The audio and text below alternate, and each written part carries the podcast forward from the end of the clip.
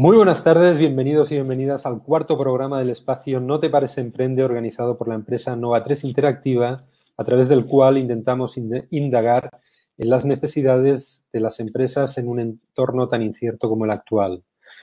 Muchísimas gracias a todos los que nos seguís tanto por YouTube como por Facebook. Ya sabéis que agradecemos muchísimo el feedback. Por favor, eh, clicar al like, eh, darnos me gusta, compartir, dejar vuestros comentarios. Eh, sabéis que, por supuesto, podéis dejar vuestros comentarios a, nuestro invitado de hoy. Es un auténtico lujo contar con José Antonio Miguel, uno de los grandes nombres del emprendimiento en nuestro país, el cual, además de hackear a, compañías para las que trabaja, José Antonio es probablemente la persona que más sabe en nuestro país de metodología Lean Startup y de eso y de otras cosas vamos a hablar, ¿verdad, Jorge? Hola Xavi, sí, pues la verdad es que como decía es un invitado de lujo al que le vamos a intentar exprimir pues toda la información que podamos, que creo que le interesa a todos los que nos estáis viendo. Y José Antonio, como decía Xavi, es presidente de la Asociación para el Fomento de la Innovación y Cultura Emprendedora, colaborador del libro internacional Exponential Transformation Playbook, coorganizador de los eventos de Innovation Camps y España Lean Startup responsable de edición para España de algunas de las principales Biblias en emprendimiento publicadas en Silicon Valley, como El Camino hacia el Lean Startup, El Manual del Emprendedor, eh, Diseñando la Propuesta de Valor, eh, y es autor de la Guía Técnica del Lean Startup. O sea, tela el invitado que tenemos hoy. Eh, nada, primero, bienvenido, José Antonio.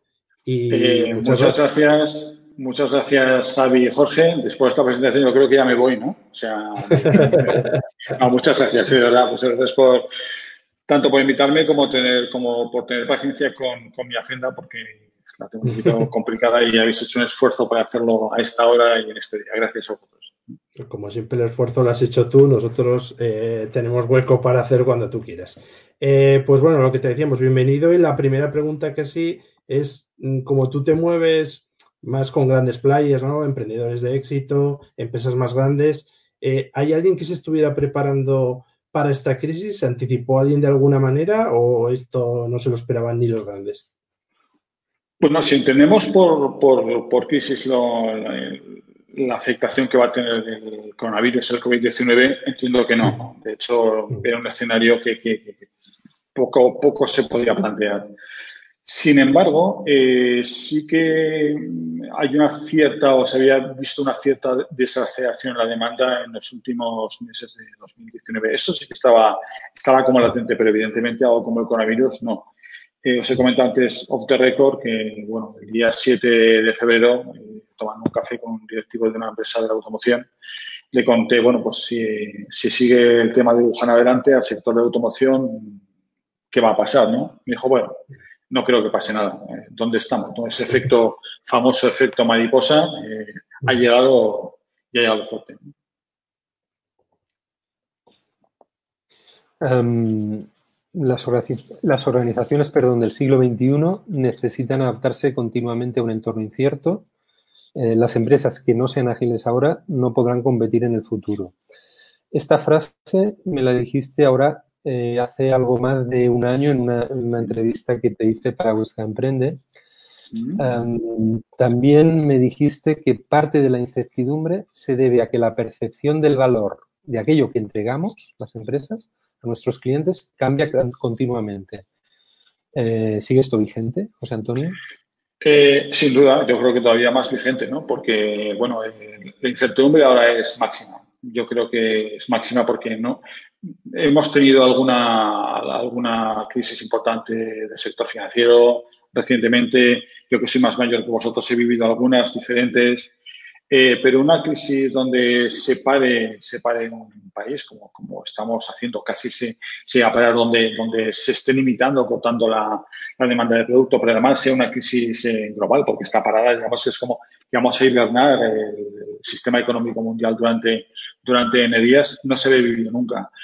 Eh, pero yo, desde luego, que soy bastante pragmático y darwiniano. Yo creo que las crisis son fruto de oportunidades y no es algo por decirlo sino que lo creo, y que es el momento también de que las más fuertes sobrevivan y las más eh, listas, las más aptas al cambio, identifiquen nuevas oportunidades. Mm. Y el término este que se hablaba tanto hace un año y que todavía está muy de, vigencia porque se habla de transformación digital por todas partes, eh, ¿esto ha caducado? O sea, el término ha caducado. Eh, ¿Es una situación eh, esta de que todos tenemos que estar digitalizados ha perdido su sentido en este momento? ¿O qué es esto que dices tú que es hackear organizaciones? ¿Es lo mismo la transformación digital que el hackeo de una organización? ¿Cómo lo ves? Pues no, no es lo mismo. Yo estuve este, este verano, en, bueno, verano, en, octubre, estuve en, un congreso de transformación digital donde se habla sobre esto y hablaba sobre la servitización, etcétera, etcétera. Pero eh, quiero compartir con vosotros, eh, como sabéis, estoy escribiendo un libro sobre hackeo corporativo y en ese libro voy a, voy a desvelar cuál es, la, cuál es mi, mi visión o cuál es mi definición de, de hackeo corporativo. Creo que es interesante, eh, creo que era, interesante, ya que habéis tenido el detalle de invitarme, pues compartir con vosotros lo que he escrito en el libro, que hasta ahora no lo ha visto, no lo ha visto nadie, para que veáis un poco qué es para mí hacker una organización y qué no lo es. Voy a empezar por qué no es hacker una organización y dentro de esa no es, eh, una de las cosas que digo es que no es lo mismo que transformación digital. Para mí, hackear una organización no es contratar a un consultor para que nos haga el trabajo. Hackear se hackea desde la organización no es algo que una organización hace por moda o por postureo, no es algo que hay que hacer porque, bueno, suena bien esto de hackeo, no es lo mismo que transformación digital, evidentemente. No es eh, crear una sala dedicada a la creatividad, de estas que hemos visto en muchos sitios, con muebles suecos y que nos tiramos por el suelo y puff, cosas de estas, ¿no? muchos colorines, pizarras, toneladas de posits, no. Tampoco es eh, empezar a crear equipos Scrum o SAFE o por toda la organización. ya somos ágiles. Tampoco es contratar a la horas y las de formación sobre metodologías ágiles. Tampoco creo que sea hacerlo todo visual, abrazar el pensamiento visual, visual thinking, ¿no? A veces se nos va un poco la, pinza, perdón por la expresión coloquial, decir, vamos a, vamos a dibujar todo, vamos a hacer todo que sea muy visual. Bien, Tampoco es poner el pensamiento de diseño, el design thinking por encima de todas las cosas. Hay muchas más cosas que hacer. Tampoco es algo que hace unas cuantas personas de la organización. He dicho muchas veces en mis redes sociales que, el hackeo o es de toda la organización o no lo es. el hackeo no es de dirección o no es de mandos intermedios o no es de la parte más, más plana de la organización. Es algo de todos. Es una forma de empoderar a las personas. Y tampoco es algo que se ha puesto muy de moda y que seguramente tras la crisis muchas caerán, de la creación de una incubadora o una aceleradora corporativa de startups. Pero si, no es todas estas cosas, sin duda que no es algo que sea fácil de hacer, algo que esté exento de riesgos, ni es fácil y además tiene muchísimo riesgo. Y tampoco es, y esto lo he compartido también en mis redes, eh, para CEOs, directores generales o equipos de dirección que sean pusilánimes, entendía la palabra como temerosos, que tenga, esto es algo que el liderazgo transformador tiene que ser algo potente. Y ahora sí que llegó el momento, como pongo en el libro, de contaros mi versión 1.0 de hackeo, que son 29 palabras, por si alguien entiende las quiere contar. Para mí, para mí no está incluidas las 29 palabras. Para mí, hackear una organización es introducirse en su sistema operativo para llevar a cabo una transformación radical del statu quo actual como camino hacia una nueva visión de la organización. Destaco sistema operativo muy alineado con lo que sería cultura. Para Dave Graves, eh, la cultura es el sistema operativo de las organizaciones. Transformación radical, mucho más allá de transformación eh, digital, o mucho más. Del statu quo actual, del entendido de cómo está la organización ahora, de las estructuras de poder del ecosistema interno, hacia una nueva visión de la organización. Y ayer precisamente estaba haciendo eh, algunas notas para el libro que esto diferencia mucho de lo que sea un pivote, porque en un pivote cambia la táctica, cambia la estrategia, pero no cambia la visión. Aquí sí que cambiamos visión. Esto es hackear una organización. Esta es la, primera, esta es la, definición que, está detrás de todo esto, que como veis no es sencillo. Entiendo que parte de tu trabajo eh, consiste precisamente en transformar la cultura de las empresas para las que trabajas, eh, introduciendo eh, mentalidades y metodologías propias del emprendimiento. Sí, volviendo, volviendo a una definición que me diste hace, hace un año, me definiste startup como un experimento donde una serie de personas creen que detrás de una idea hay un modelo de negocio el cual puede ser repetible, escalable y rentable. Eh, primero, ¿sigues manteniendo em, esta, por válida esta definición? Y segundo, ¿deben las empresas, em, digamos, tradicionales o más convencionales adoptar métodos eh, basados en, metodologías de startup? Sigo manteniendo la definición que está sacada de definiciones, de las dos definiciones más clásicas de startups, que son las de Steve y después la de, la de Eric Ries, que entenderás como un experimento para ver básicamente lo que estamos buscando en una startup es un modelo de negocio. Eh, cuando hablamos de, pymes hablamos de...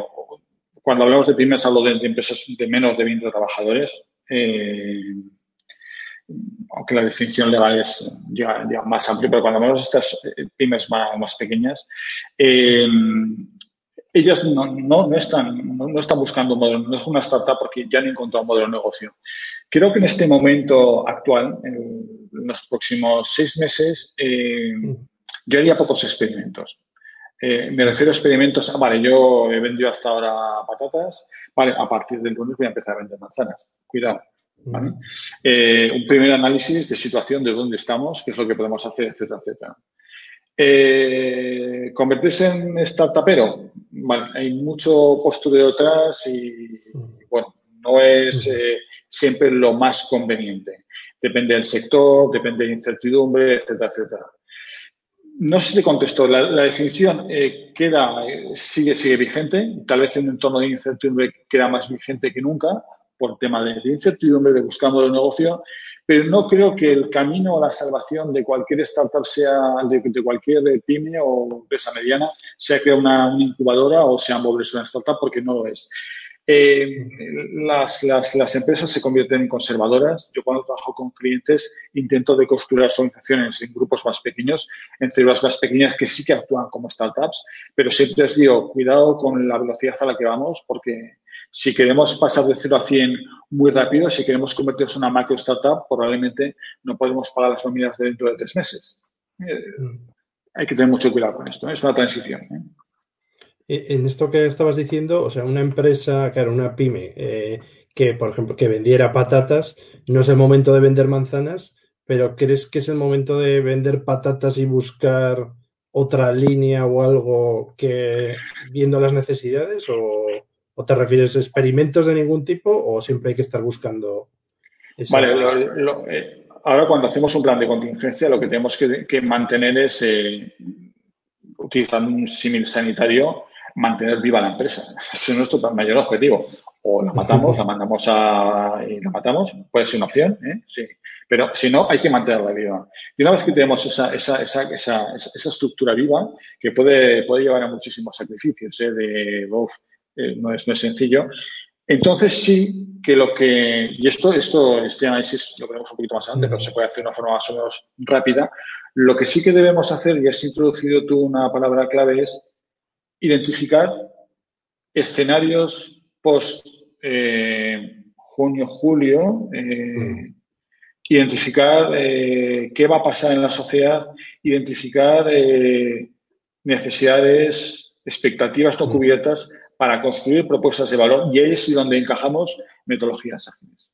Mm. Pero ahora en el cortísimo plazo, para mí corto plazo es desde, desde hoy, 1 de abril, hasta, San Jorge, 23 de abril. ¿eh? es muy corto plazo. ¿eh? Esta pregunta iba más en este sentido también, en el sentido de cómo podemos salir a investigar las necesidades de nuestros clientes, que es algo que es básico y tenemos que estar haciendo continuamente. ¿Cómo podemos investigar estas necesidades hoy? Si estamos cambiando de parecer casi cada hora, ya no cada día, casi cada hora, las necesidades de nuestros clientes, hay, hay mucho miedo, hay mucha incertidumbre y están cambiando tan continuamente que es muy difícil ahora mismo investigarlas. ¿no? ahí qué consejo. No es el momento. Bueno, pues mira, eh, consejo, yo tengo, yo para con mis clientes tengo una carpeta una, en, mi, pestaña de, de, marcadores que se llama Crisis COVID-19, ¿vale? Donde, donde voy, por ejemplo, eh, algunos de mis clientes eh, trabajan en el sector de automoción. Eh, ¿Cuánto han caído las ventas del sector de automoción el mes de, marzo? Mm. Pues Más del 73%. Sí, sí, porque yo lo veo porque son mis clientes. 73%. Vale. Que si nosotros vendemos, no sé, maquinaria, etcétera, etcétera, ¿qué va a pasar con, las, con, la, con el sector de la de automoción o qué puede pasar? Es un escenario probable. Eh, es, es eh, compresión o disminución de la, de la, de la oferta, eh, concesionario, uf, lo están pasando muy mal, eh, etcétera, etcétera, etcétera. Vale, compañero, si tú te dedicas a hacer cosas para estos, eh, vale, o te van a, vas a tener que dar acuerdos muy agresivos con ellos, porque probablemente vas a perder clientes, porque ellos están, están, se están comprimiendo para ser más rentables, porque siempre están, están, eh, eh, están en bolsa y buscan rentabilidad. Entonces, vigilar mucho lo que está pasando. desde luego que, por ejemplo, el, el, habituarnos a al teletrabajo, etcétera, etcétera. Lo que está pasando con Zoom, por ejemplo, lo que está pasando con, con, con, eh, Microsoft eh, Teams, eh, lo que está pasando con, Facebook y con, y con, y con Google, que tienen muchísima visibilidad, pero no venden. Lo que está pasando con la última milla, ventanas abiertas, orejas abiertas para identificar hacia dónde vamos. Sobre todo poniendo el centro de las personas. Ahora sí, ahora ya no hablamos del mapa de empatía, esa herramienta de, de Explain, de Vergay, sino ahora sí que hay que hacer mapas de empatía pata negra para ver qué es lo que van a querer en el futuro. Seguridad, etcétera, etcétera. ¿eh? Em, relacionado un poquito mm, de alguna manera con esto, en, alguna conferencia te he escuchado que, hablando de la, importancia de, los productos pioneros, que en metodología Océano Azul em, es lo que conocemos como un producto o servicio que debido a, que es muy novedoso, su propuesta de valor es muy novedosa, Em, se convierte en un océano azul. Y que en poco tiempo, lo habitual es que hasta hace unos meses, eh, en poco tiempo la competencia copiaba su, misma propuesta de valor, su mismo lienzo de negocio y se convertía en, en un, perdón, en un producto colono. Em, entiendo que, más allá de la incertidumbre, en los próximos meses los productos y servicios que salgan al mercado van a ser terriblemente competitivos y que el océano azul tiene más vigencia que nunca. Sí, bueno, en esta línea, en esta línea de lo que va a pasar, eh, estamos eh, en casa, y tenemos eh, habitualmente más tiempo para, para pensar en nuestro negocio. Yo recomendaría a todos que, bueno, pues eh, mapeen su cartera, su portafolio de productos o servicios, de tal manera que puedan identificar eh, cuáles son sus productos o servicios. Son, como dices tú, Javi, pioneros, es decir, cuántos de mis productos con nombres y apellidos eh, entregan un valor excepcional para mis clientes. Ese valor excepcional se puede medir por las ventas que tengo, etcétera, etcétera, y por comparación con nosotros en cuanto a funcionalidades, prestaciones. ¿Cuántos de mis productos son, son colonos eh, y cuáles son migrantes. Es decir, migrantes serían aquellos que eh, son un poquito mejores que la competencia y colonos son aquellos que son commodities, que no me diferencian nada. Y a partir de allá, con ese mapa, que ya os digo que no es fácil de hacer ni para una pyme ni para una gran empresa, ni por experiencia, eh, porque no se suele manejar estos datos, pero yo creo que es un buen momento ahora que estamos, que estamos en casa evitando que se propague el, virus, un momento para, para, para reflexionar con nuestros socios, para reflexionar con nosotros mismos si somos nosotros el CEO único de, de, la empresa sobre qué estamos haciendo, lo mapeamos y, y, construimos esas propuestas y vemos si este valor actual, este valor que era pionero en el, en el año, en el, en el, mes de febrero, sigue siendo pionero en el mes de junio, porque igual no, ¿eh? Recordad que, que valor, eh, yo mido valor de una manera, pero si yo lo mido en pulgadas, mi cliente tiene que medirlo en pulgadas. Si lo mide en metros, tengo un lío. Vamos a ver cómo esa medición del valor cambia en este sentido. Pero es una herramienta que podéis utilizar y que nos puede llevar a decir, ostras, debería hacer algo, o cuando, como decía Jorge, estamos identificando nuevos, nuevos, eh, nuevos eh, necesidades ¿Cómo puedo ser pionero en esto? ¿Cómo puedo poner el foco en la construcción de una propuesta de valor que agregue ese valor excepcional a mis clientes?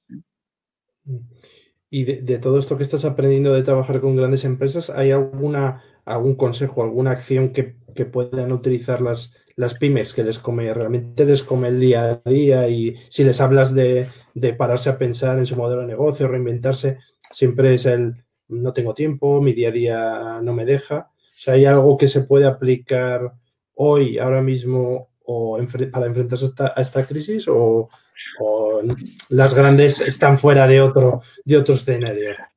Eh, no, las grandes están igual que las pequeñas, ¿vale? O sea, no tienen tiempo. Yo creo que, la pasta es un bien escaso y que además se gasta y el tiempo es todavía más escaso, ¿vale? Y el tiempo de calidad, ¿vale? El tiempo de calidad. Fijaros que, que, creo que es una oportunidad estos días que tenemos por delante. Creo que es una gran oportunidad para, para, para que estos autónomos, pymes, pequeños, eh, incluso esos pequeños lo pueden hacer empoderando a sus trabajadores, puedan reflexionar sobre cómo quieren ser en el futuro. Es un buen momento porque muchos eh, no, tienen actividad. Entonces, porque no les dejan legalmente tener actividad. Y si no, siempre tenemos el fin de semana sacar horas, porque es que es tu futuro lo que va por delante. Aquí sí que tenemos que sacar la, la vena, de, la vena de, emprendedores. Yo creo que es súper importante. De todas maneras, eh, si tengo una lista de cosas que podríamos hacer. ¿no? en primer lugar, a nivel económico-financiero sí que hay una gran diferencia. La mayoría de mis clientes tienen departamentos no con CFOs, con las siglas que gustan tanto en el mundo startup, sino con directores financieros, con equipos de un número interesante de personas que, que están viendo los datos en tiempo real de la, de la, de la organización. Pero eh, yo lo que plantearía hoy, 1 de abril, donde tenemos que tener casi cerrado, os voy a dar hasta el día 5 o 6, como mucho, a los que me estáis escuchando, para saber cuáles son vuestros ratios de liquidez y de solvencia, es decir, cómo podemos hacer frente a nuestras deudas a corto, nuestras compromisos a corto y cuál es el nivel global de solvencia de la organización y cuál ha sido nuestro cash flow, flujo de caja de este trimestre. Y a ser posible el 2019 porque las cuentas las vamos a cerrar ahora con impuestos sobre sociedades. Esto es importante. Me sorprende mucho, y no me sorprende para, para bien, ver que, oír por medios de comunicación que muchos pymes y autónomos, eh, si no venden en dos meses, cierran. Ostras, vale, si esto nos pasa, tenemos que reflexionar qué, módulo de negocio tenemos detrás, cuál es nuestra rentabilidad, etcétera, etcétera. El siguiente paso, esto, estos datos eh, incluso nos lo puede facilitar eh, nuestro asesor fiscal. Entiendo que haciendo un análisis de balance son, son dos divisiones. Pero deberíamos también ahora dedicarle un tiempo a ver qué, tenemos comprometido, o sea, qué, ventas tenemos comprometidas para lo que queda de año, desde abril hasta diciembre. Y también eh, cuáles de esas ventas tenemos en riesgo, de, en riesgo, porque bueno, pensamos que, por ejemplo, son startups que van a tener dificultades para captar capital, son sectores, no sé, pues turismo, eh, Javi, tú que vives en el Pirineo, pues imagínate tú lo que va a ser, lo que puede ser este verano, lo que ha, lo que ha sido el final de la campaña, ya llevo, como yo vivía ahí cerquita, lo que, y lo que puede ser, si, si, mis clientes son oficiales de y ayuntamientos, pues uh, o son hoteles, pues vamos a ver, ¿vale? Eh, esos riesgos hay que mapearlos y cogemos, ahí sí que podemos dibujar, mapeamos.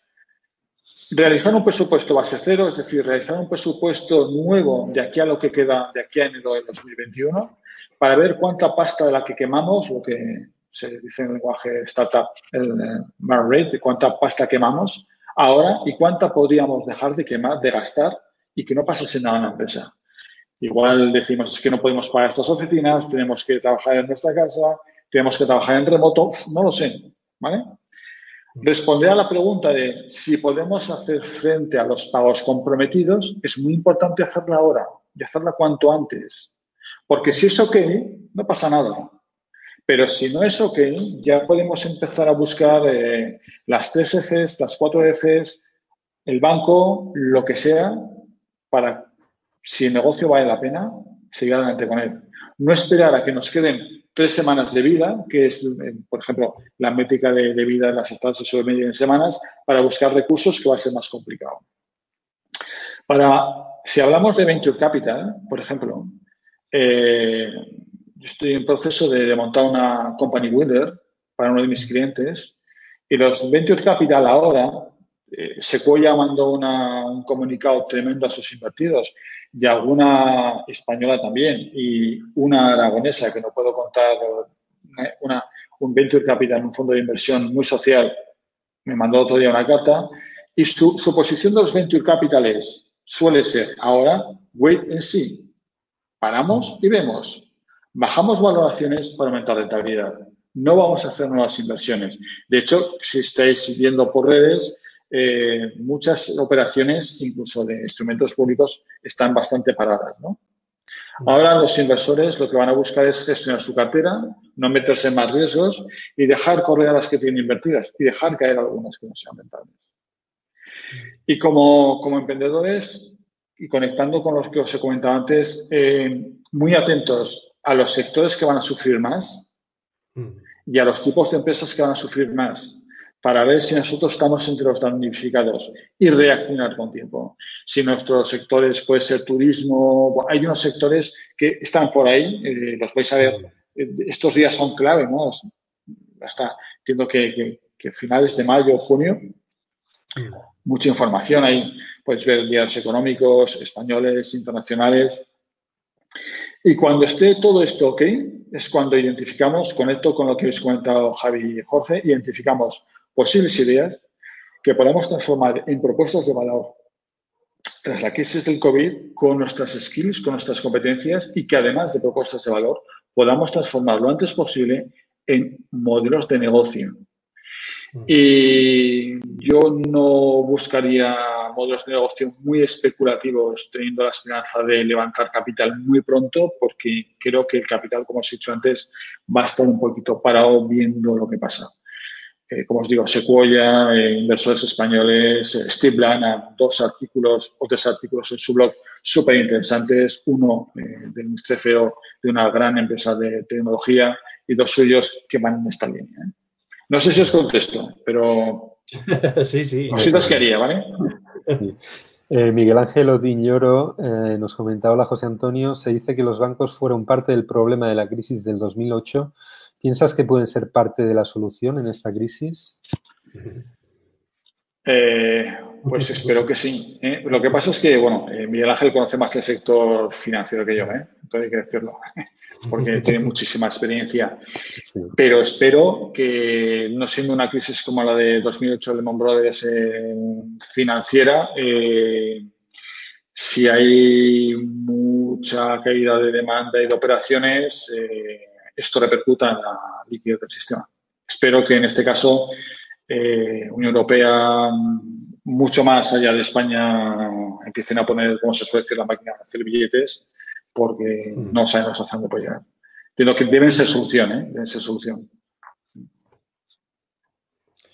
Eh, bueno, y siguiendo con lo que estabas comentando, o sea, las, las, pymes, tanto las grandes como las pequeñas, vamos a tenernos que volver mucho más eficientes y, pero vamos a tenernos que transformar, aunque dices que en este tiempo, hasta pasado San Jorge, mejor no hacer experimentos muy raros, pero está claro que la reflexión va a llevar a, y para ser más eficientes vamos a tener que transformar nuestro modelo de negocio.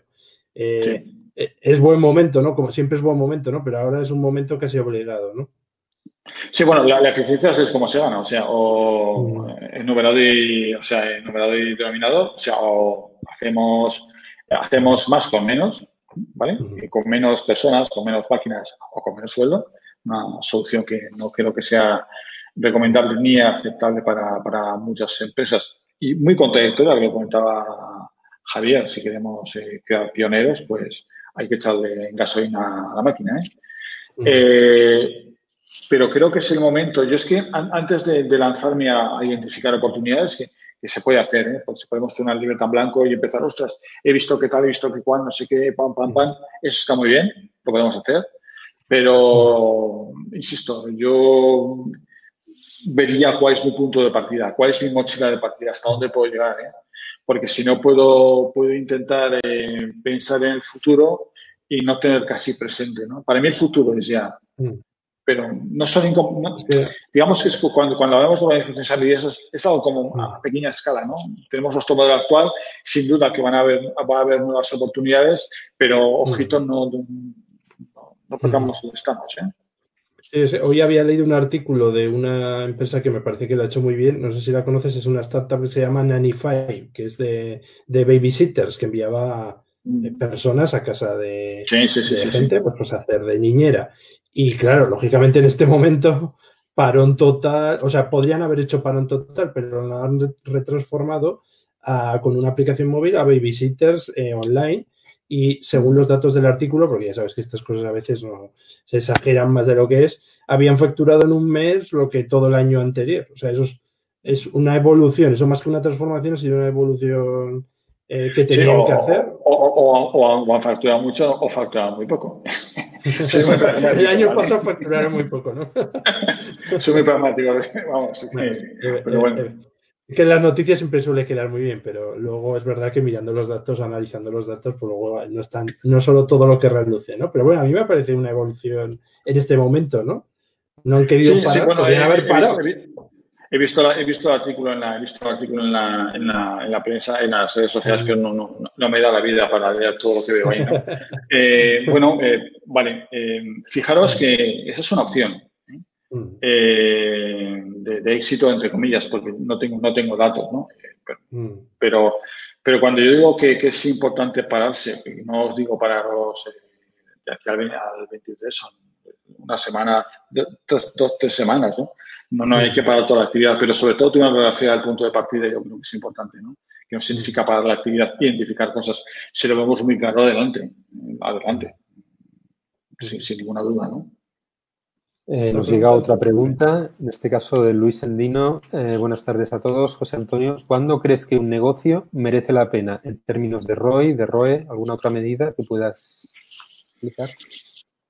Bueno, creo que Luis, hola Luis, eh, estamos, solemos estar bastante alineados con nuestro pensamiento porque a nivel, a nivel económico. Yo creo que vale la pena cuando realmente tienes un... O sea, cuando realmente hay detrás un modelo de negocio, no es, no es algo especulativo, no estamos intentando captar capital, captar capital para salir fuera. En pocas palabras, cuando te puedes ganar la vida con él, ¿eh? cuando, realmente te ganas la vida con él, cuando tu coste de oportunidad eh, de estar en la empresa es, eh, es, asumible, es decir, yo como yo José Antonio, si trabajas en una empresa ganaría tanto cuanto gano aquí, o cuál es mi expectativa de ganar aquí. Y realmente cuando, insisto, cuando ya tenemos un modelo de negocio que funciona ¿eh? y que crea valor para los accionistas, para los emprendedores, no creo en los modelos de negocio que únicamente pues, funcionen, entre comillas, quemando pasta, inyectando o en algo que, que, ya comenté en el libro de la bruja emprendedora de los emprendedores zombies, emprendedores que van por ahí, uff, con unos sueldos, con el famoso sueldo ramen este de, de Paul Graham de, que te puedes comer un bol de, ramen al día y poco más. No creo en eso. No tengo edad para creer en eso. No creo en eso. Mm. Creo en negocios que realmente son negocios con eso que comentas, Luis, con una rentabilidad eh, que vale la pena estar ahí. Y no solo por la inversión, que también lo entiendo, pero todos tenemos gastos, todos vamos creciendo como personas y eso hay que pagarlo de alguna manera. ¿eh? siendo tan pragmático, pero es que he visto muchos proyectos, incluso en la prensa, que realmente luego no se sostienen por ningún sitio. Unos buenos ratios de facturación, no solo facturar, sino cobrar, tener márgenes, volver a los básicos que estoy comentando en las redes. Mm, solvencia, liquidez, cash flow, ROI, amortizaciones, volver a los clásicos, que nos hemos olvidado de ellos. Eh, no sé si Luis te ha convencido la respuesta, pero... si no la has dicho pragmático. Que, de la réplica.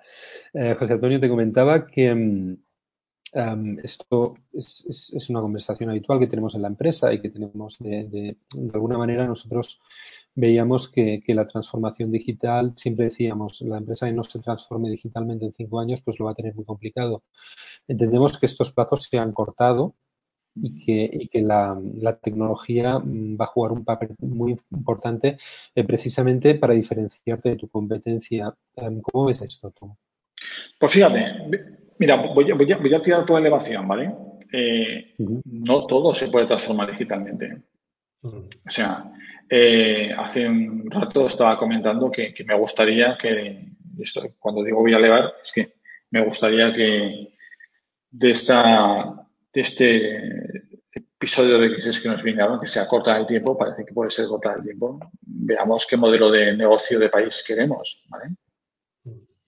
Que no se puede digitalizar todo, no podemos hacer coches desde, yo no puedo hacer coches desde Teruel a distancia, a lo mejor puedo manejar robots, seguramente sí, con 5G, pero es que no todo es digitalizable, hay grandes, hay grandes partes de la economía en un país como España que no son digitalizables.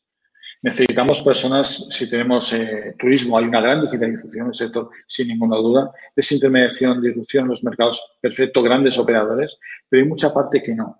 Deberíamos de ponernos de acuerdo en qué es digitalizar, ¿no? Porque yo mm, eh, parece que digitalizar a veces es sinónimo de implementar herramientas, es sinónimo de hacer teletrabajo, de implementar cosas de estas, de eliminamos el billete y pasamos a un billete electrónico. Digitalizar debe ser mucho más profundo, pero no creo que sea aplicable para todas las empresas. Pero sin ninguna duda, según el sector en el que estemos, o, estaremos digital, o estamos digitalizados, estamos de un plazo de cinco años, que es un plazo muy largo, pero probablemente o estaremos digitalizados en el 2021 o no estaremos. Mm. Esa es la realidad. ¿eh? Nos vuelve a comentar Luis, eh, gracias. Si es cierto que estamos alineados y el riesgo asumido será creciente en un futuro cercano. Sí, eh, yo tengo algunos correos de mis clientes que, entre comillas, que este año lo hemos perdido. Mm. Este año lo hemos perdido. Sí. El eh, riesgo no sabemos. Se, habla mucho de, ya sabéis, de los economistas nos gusta hablar de, modelos en V, modelos en U. O sea, estabas en una crisis de modelo en V. bestia, nada, nada. En, septiembre estamos vendiendo más que veníamos en marzo. Realmente no tengo datos. Si es una crisis más en U y entra problema de liquidez, etcétera, etcétera, la incertidumbre será mayor. Es una, economía global ojito a aquellas, muchas empresas en la crisis anterior se salvaron por las exportaciones, pero ojito ahora, porque claro, eh, y lo global. No, no, no, no, no vamos a poder salvarnos en las exportaciones. Eso es un tema de demanda interna. La incertidumbre va a ser potente. Pues sí que gestionarla día a día, ¿eh? Día a día. El turismo también dicen que, que va a ser uno de los con más incertidumbre, ¿no? Que la gente, o puede pasar dos cosas, o que la gente se lo piense mucho más por temas de seguridad y miedo a viajar, o todo lo contrario, ¿no? Que digan, bueno, después de haber pasado esto, la vida son dos días, voy a viajar. O sea, hay una, ahí no se sabe muy bien, ¿no? Sí, si yo trabajase contigo, Jorge, eh, le preguntaría a Javi que lo tengo ahí, ¿cómo lo ves por tu territorio? Que sí que se, que se cuece. Pues lo que ser que la gente está muy preocupada. Estamos todos preocupados porque al final, quiero decir, al final esto es un bucle. Quiero decir, al final eh, en un sitio donde no, sé qué porcentaje del PIB eh, va hacia el turismo, pero es, es, muy grande, quiero decir, al final. Sí, estaba, dando que, disculpa, creo que es el 17. El 17 es turismo, creo, ¿eh? Y más el 10 es automoción. Ojo, es un tercio del, del PIB español, ¿eh? Ojo. los dos muy afectos. Entonces, yo, le preguntaría al entorno eh, de, ese, caso, sí. Sí, pero es más la necesidad. Sí, No, perdona. El, otro día precisamente hicimos un, espacio como este hablando precisamente de turismo y, el entorno primero está asustado, como yo creo que todos, ¿no? Porque, y luego eh, es bastante consciente de que, de que la demanda de los clientes van a cambiar mucho, van a cambiar nuestros hábitos, van a cambiar nuestros, no sé, yo por lo menos voy a tardar bastante en ir a una aglomeración, a un concierto, a un cine. Em, ¿Cómo van a ser nuestros hábitos de consumo de aquí a seis meses? Es que es, muy complicado. Pero a mí ahí fijaros de acuerdo. Eh, fijaros que no tenemos la foto en alta resolución, en 4 o 8K, pero tenemos una foto que dice, ostras, eh, yo... Eh, probablemente, primero, no sé hasta, no sé cuánto nos van a dejar movernos, es una incertidumbre, ¿no? Porque no sabemos mucho del, bicho, pero, pero yo tengo estos miedos, eh, eh, mi entorno tiene estos miedos, eh, probablemente tenga menos caja para gastar, sea más selectivo, Y de la otra parte, de la parte de, los hoteles, probablemente ellos tengan inversiones, campañas y uh, vamos, a, vamos a ver cómo. Cóctel interesante. ¿eh? Sí, sí, Miguel Ángel Otín nos vuelve a comentar, en mi opinión, la salida será en L invertida. ¿Qué opináis? Eh, que espero que no, Miguel Ángel. Vamos a, pensar en que no, ¿no? Eh, bueno, probablemente es, la más, es la más probable, ¿eh? mm. Es, la más probable, la más plausible en un escenario, sí. Pero me gustaría pensar que no. Mm, vamos a mandar un mensaje positivo y vamos a quedar con esta cosa que se han inventado de la, de la, de la salida en nube. Pero vosotros trabajáis en salida en Esperemos salida en nube, pero preparémonos para él. Invertir. sí, sí. Mira, si sales, si, te preparas en, si te preparas en el y sales en nube, estás muy fuerte. Mm. Si te preparas en nube y sales en L, cuidado, porque el vértice se queda ahí, no tira para la derecha, se queda ahí. Ese dicho es muy viejo, espera, espera lo mejor y prepárate para lo peor, ¿no? Ah, nunca mejor dicho. Eh, Sí, te quería preguntar también, eh, bueno, estamos en una crisis sanitaria y por supuesto lo primero, la salud de todos, pero económicamente, ¿para quién es buen momento ahora? Empresarialmente, ¿para qué sectores es buen momento? Porque siempre, como te has dicho, crisis, oportunidad. A mí con esta crisis sanitaria no me apetece hablar de oportunidades, pero bueno, las hay siempre para el sector empresarial. ¿Cuál es el sector ahora mismo que tiene buena oportunidad? Pues bueno, ahora, ahora, ahora, o sea, lo que estamos estos días, eh, bueno, pues eh, mm. seguramente habéis visto lo, lo, que es la última villa, mm. la entrega, eh, bueno, está, es lo que tenemos, hay, hay, hay, miedo, es normal, o sea, cuando vamos al supermercado dices, ostras, un silencio es una mm. cosa extraña, ¿no? O sea, ese miedo, cuando hablamos de los trabajos de los clientes, hablamos de emocionales, sociales, eh, y, tareas, eso, ese miedo que está en la pirámide de, de Maslow ahí súper potente. Y ostras, es que no me voy a exponer, reduzco o elimino la exposición y me lo traigan a casa. Lo están petando. Mm. Lo están petando. ¿eh? De hecho, los supermercados estaban saturados ¿no? de, de, compra online. No podían atender. Claro, sí, y, el, y, el, y el, convenio, si es que he leído, el convenio que ha firmado Día con, con Globo, por ejemplo, que ha subido Día un montón en bolsa, o sea, porcentualmente. Mm. Eh, esos sectores que, ayuden a las personas en las cosas más, eh, más, eh, más del miedo, más de la emoción del contexto en el que estamos ahora. Sin ninguna duda que salen muy reforzados herramientas como estas que estamos utilizando, o Zoom, o estas herramientas de teletrabajo que para muchos sean poco poco la venta de portátiles, o sea, se ha disparado la venta de la venta de hay cosas que están ahí, ¿no? Y, y, después, esto, esto sea un antes y un después, que no sé cuánto durará, espero que dure poco, aunque me preparo para que dure más, y, ver un poco, como comentaba Javier, ¿no? ¿Qué, qué sectores eh, esto puede tener más repercusión?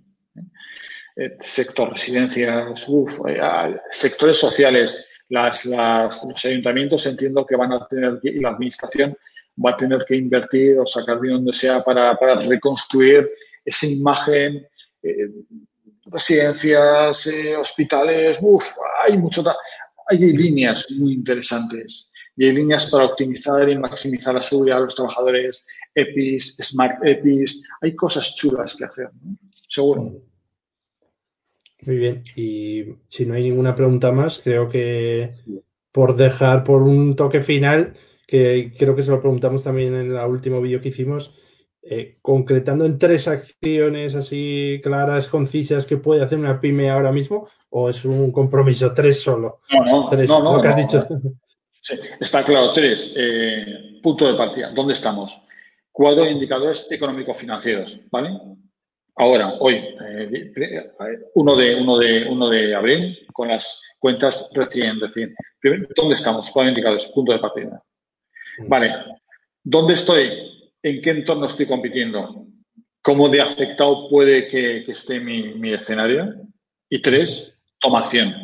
Si tienes problemas, si tus datos económico-financieros son complicados, toma acción. Ya, no esperes antes. Si tu entorno competitivo piensas que va a cambiar mucho, salte de ese entorno. Sigue estando ahí, todo lo que puedas mientras, mientras tengas que estar, pero busca un nuevo escenario y es donde entran las metodologías ágiles. Identificación punto de partida, identificación económico-financiera, tu salud económico-financiera, tus constantes vitales, por utilizar algo que está tan de moda, eh, dónde está tu entorno competitivo, cómo puede cambiar con el impacto de, la, de, la, de, una crisis y dónde quieres estar. Habla con tu futuro, pero hazlo ya. No sé si os contesto. Pues sí. Fantástico. Muchas gracias. Fantástico. Pues gracias a vosotros y espero que estéis bien, que no os he preguntado. Y bueno, lo primero, sí, lo que decíamos, es una crisis sanitaria. Lo primero, la salud de todos, ¿no? Que estemos todos bien, que nadie se encuentre mal. Y luego, pues bueno, lógicamente las empresas, pues los que tenemos empresa, tendremos que ver en esta situación y en el futuro como dónde va nuestra empresa, ¿no? Mm. Pues muchísimas gracias a vosotros por la oportunidad y bueno, si queréis que comparta algunas de las diapos, os los mando y si os queréis este lo he leído, pues el tema de las cosas que haría las tengo delante, o sea que mm. la, podría compartir con vosotros. La, primicia de hackear organizaciones creo que ya la, la pondremos ahí. Ahora ya es pública, ¿no? Ahora ya la podemos. Sí, ya es pública porque está, bueno, aunque el libro no salga, entiendo que, bueno, es, es un sector. A mí me comentaban que San Jorge, eh, se va a trasladar a junio julio. Entonces es un sector que va a llevar un decalaje de meses y el libro saldrá el 21. ¿Cuándo saldrá el libro? ¿Cuándo lo vas a sacar? El 21. Yo pensaba haberlo sacado para finales del, 20, pero eh, tengo ya, como os digo, unas 190 páginas, aproximadamente 50.000 palabras. Y lo que voy a hacer es que como tengo mucho trabajo desde febrero de escenarios, estoy haciendo un diario que incorporaré como anexo, sin contar contando los pecados, pero no los pecadores, porque tengo en el día cosas firmadas que no puedo contar, pero creo que es interesante. Y ya presentaremos manuscrito el último trimestre de año para, para que entre en máquinas en diciembre, a ser posible. Pues Fantástico. pues muchísimas gracias, de verdad, y gracias a, los, a Miguel Ángel, a Luis, a todos. Yo no veo los que han estado, pero todos los que estamos por vuestro tiempo. ¿eh? Y no sabéis de casa. Sobre todo eso. Un placer, José Antonio. Y a nuestros seguidores, pues muchísimas gracias, tanto a los que nos habéis seguido desde Facebook como desde YouTube. Recordaros que, bueno, como veis aquí abajo, pues tenemos un grupo de WhatsApp, No te parece emprende, en el que cada día pues compartimos consejos, eh, habilidades y, y, bueno, un poco para intentar salir adelante de esta crisis. Muchísimas gracias, un saludo muy fuerte a todos. Un saludo, adiós. Hasta luego.